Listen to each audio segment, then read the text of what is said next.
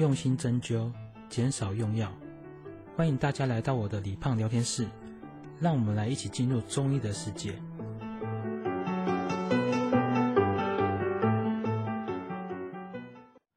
今天我们来谈一谈这个月我从大家那边收到的问题。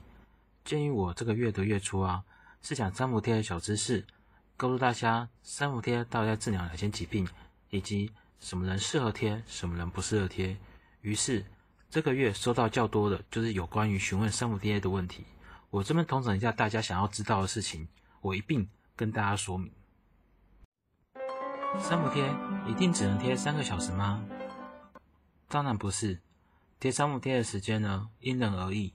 以不要受伤为原则，如果感觉皮肤有疼痛难耐，就要取下三伏贴，哪怕你只有贴三十分钟，都要取下，不要让我们的皮肤受到伤害。最长的时间呢，也不应该超过五个小时。治疗不是越久越好，刚刚好就可以了。另外，小孩因为皮肤比较薄，所以呢，最长呢也不要超过三个小时哦。为什么每家诊所开始三伏贴的时间都不一样啊？几百年前的三伏贴呢，它是一定要在夏至过后最炎热的三天进行治疗的。但是因为现在天气变化多端，我们根本无法得知哪天是最热的时候。天气没有最热，只有更热。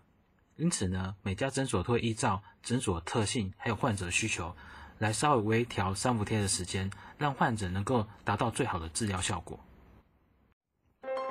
为什么我家这边的中医要贴四次三伏贴？不是三伏贴就是贴三次吗？三伏贴的起源呢，是在清代，那时候通行的是贴三次。现在我们会看到有的医疗院所会贴到四次，甚至还有人贴到五次的。这个目的呢，就在于加强三伏贴的效果。有人的体质他虚寒过度，或是因为皮肤太过娇嫩，三次三伏贴对这样的人呢，太过于刺激了，所以我们以增加次数来加强效果。毕竟。没有一种疗法它是会一成不变的。时代在进步，我们中医也是与时俱进。三伏贴贴完之后呢，我的皮肤会破皮，有像是被烫伤的痛感，这是正确的吗？这个就是三伏贴贴太久的结果。一旦发生这样的情况，我们就要赶快拿下三伏贴，擦擦止晕膏之类的外伤用药，然后呢，再用冰敷来消炎止痛。医生。我可不可以在一个礼拜之内就贴完三次三伏贴啊？我上班时间都不够了，根本就没有时间再去诊所慢慢等啊。我个人呢，非常不建议这样的做法。所有的疗法它都有最适合的时间区段，而三伏贴要间隔十天上下，就是要让自己的身体适应调整。一周贴三次，身体根本还没有适应，就再贴下一次，这样的效果一定很差。如果真的要这样做的话，请至少隔五天。就算是感冒，也不会有认为说一次把三天感冒药吃完，这样子隔天感冒就会好的瞎事吧？你胖医师，有邻居跟我说，他的失眠是贴三伏贴治好的。我有失眠，那我可以去做三伏贴吗？老话一句，体质虚寒、有过敏、呼吸道疾病的，都可以用三伏贴来改善。你那邻居呢，可能是因为体质虚寒，或是有气喘、呼吸不顺所导致的睡眠问题。